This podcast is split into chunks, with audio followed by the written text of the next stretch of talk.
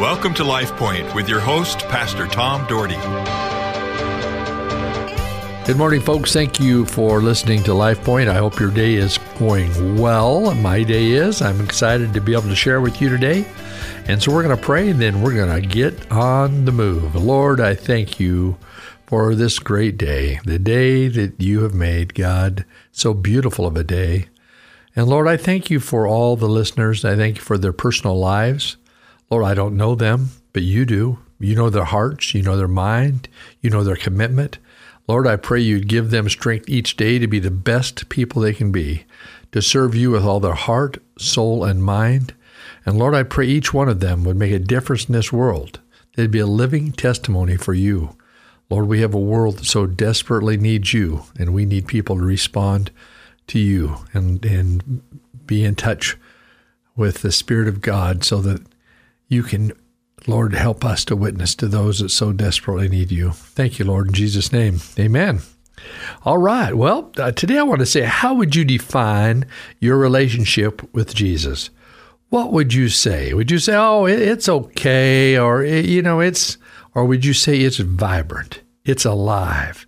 It is, it is all in, uh, all assume, all in, I'm trying to think of the word I was say, insuming. That doesn't sound right, but uh, anyway, it's it takes me captive.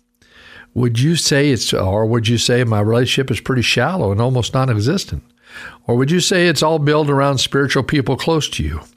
Well, time I think we take a close look at that, because you know what, Jesus is coming again.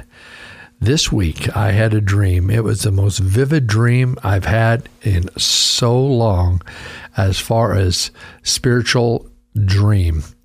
And I dreamed I was outside with uh, several of my friends or wife, and and all of a sudden it was a sunny day, and the sky I was looking to the east, and the sky unfolded. All of a sudden it it folded back, and all of a sudden there was these these lights, these these huge rays of light coming down, and the next thing I know. I see people uh, floating into the rays of lights upward, floating upward. I think, what's going on? And I'm and I'm started to go up there too. And then we realized it was Jesus, and Jesus was coming. And I, I, there's people I saw and and thought about, and then I wished I would have wrote those down in the middle of the night. But it was just such an amazing dream. I, I just said, Lord, what is this? So in the morning when I woke up, I said, I mean, after I went back to sleep and woke up again, I said, Come, Lord Jesus, come, because it was it was the most magnificent dream that I've, I've I think maybe that I've ever had. But anyway, I'm sure there are many like those in the Bible that did not have a relationship but followed the miracle see we are following the spectacle or do we know what it is to have a relationship. John 6, 1 and 2 says, Sometime after this, Jesus crossed the shore of the Sea of Galilee, and a great crowd of people followed because, listen to this, because they saw the sign he had performed by healing the sick. Jesus had already been healing people, and the curiosity was so great that people wanted to see what do you do next?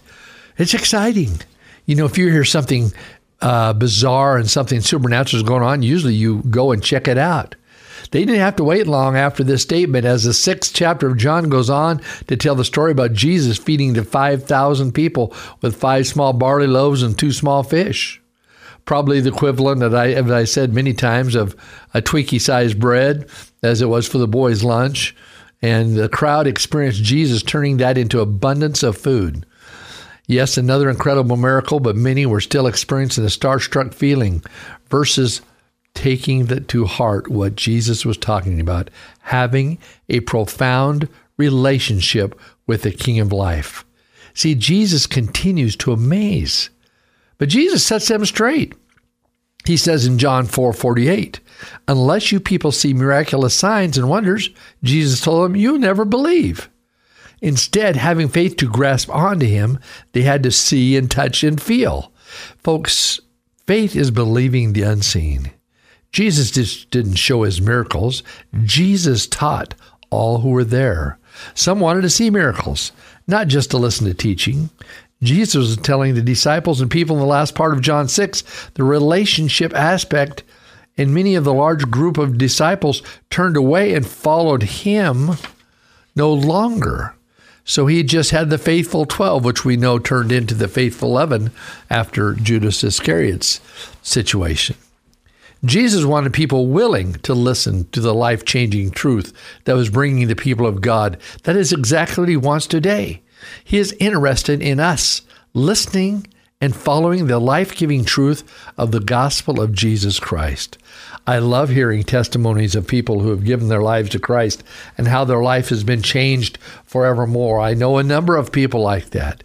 They're totally different. They were born again. You know, unfortunately, too many are chasing after the miracles instead of trusting in Jesus and allowing the miracles to be a part of their lives. People will travel all over the country if they hear of some fantastic miracles of such and start chasing a person or an organization because all they want to provide is a showing of miracles. Just like if people see and hear about, let's say, the ark being found or different things like Noah's ark being found, different things like that, people will rush to the site to see the spectacle. People, it is about our relationship with Jesus Christ and believing in Him we must be careful to be a follower of God, not just someone who just watches and, and or becomes a fan of God, but somebody who loves our God. I've seen numerous miracles in my lifetime, but I don't chase after them. I believe in God's divine power. I believe in His healing. But when you read the Word of God, you follow His teaching. You realize His teaching is much more than about miracles. It's about truth. It's about the direction for living. It's about relationship, about following God at all cost, no matter what is going on in your lives. Jesus wanted people to accept his invitation. Listen to Luke chapter 9 verse 23.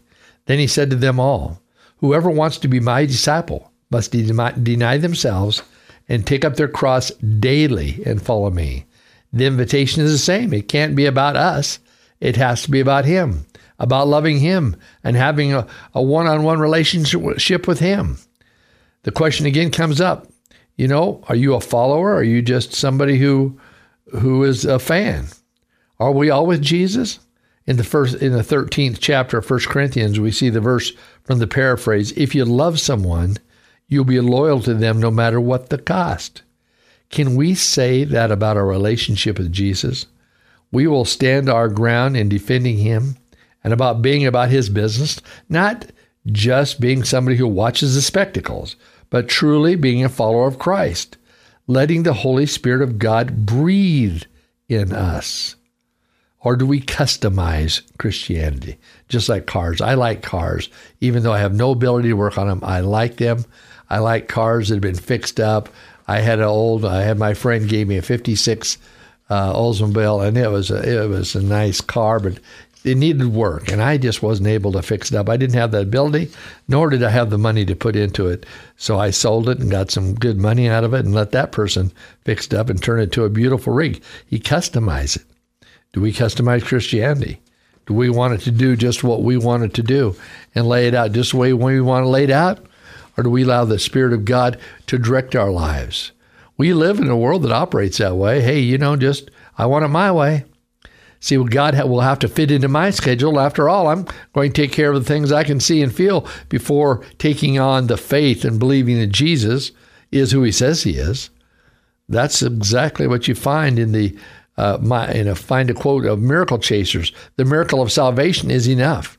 If you believe that Jesus is a Christ, the Son of the living God, you have eternal life, and you will see and experience the joy of knowing that you are a child of the King. You know, sometimes we're, we're just admirers, enthusiastic admirers. We admire from a distance. We have a lot of people that, that admire different football teams and we come very close to them and we so enthusiastic about them. I got a son-in-law that is just a gigantic uh, Sacramento Kings fan. He loves the Kings, and so for Christmas, sometimes we get him uh, outfits and this and that, and hats and shirts uh, with Kings on. He just loves them. And of course, now he's excited because they picked up a great player in Sabonis from Indiana, which some of you could care less about, but you that know basketball know that's kind of an interesting pickup. But Jesus wants you and I to be followers, like the disciples who stuck around. And they chose to follow him through the good, through the bad. They wouldn't leave him under pressures of the world. That's what Jesus is looking for for you and for me. That we'll be there for him no matter what, no matter how the world is trying to pull us away. Let's not be a, a, a stadium full of uh, fans that just just watch, but a church full of followers and a, and a people full of followers who truly care about a relationship with Jesus, who truly get it when he says, Deny yourself and follow me. Some of you have grew up in the church or attend church and order appease a significant other or a relative. It can be really easy to become somebody like that. It's like riding in a car and listening to the same CD over and over again. Like Elvis, as I was always trying to learn blue suede shoes for a retro show that we did. I listened over and over again, and pretty soon it's ingrained in your mind and you sing it all the time. You might say, I became a fan. That, that, uh, that can happen in the church. We keep going to appease someone else. Pretty soon, we get the flow of things. We know most of the songs, we even recognize the stories. But can we have the faith to believe that Jesus is working in our lives in a powerful way? He is looking for a relationship with you. He wants a one on one with you. You know, He made us to seek Him. He made us to seek Him. You know what? The process of engaging is so important. I hope that you'll engage with your Lord and Savior and you'll have a personal relationship with Him. You'll spend time talking to Him and time listening to Him, and that we would all be on a growth journey. Our spiritual lives would be touched and changed by the power of Almighty God. He loves you. He has a great plan for your life. He just wants to be a part of it. So, whatever you do, stay in touch with Jesus. Have a great day. LifePoint is a ministry of the Cloverdale Church of God.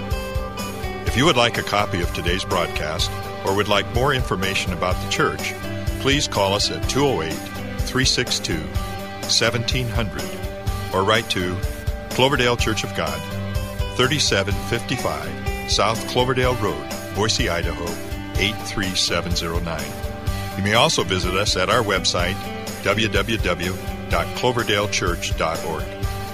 Thank you for listening and have a blessed day.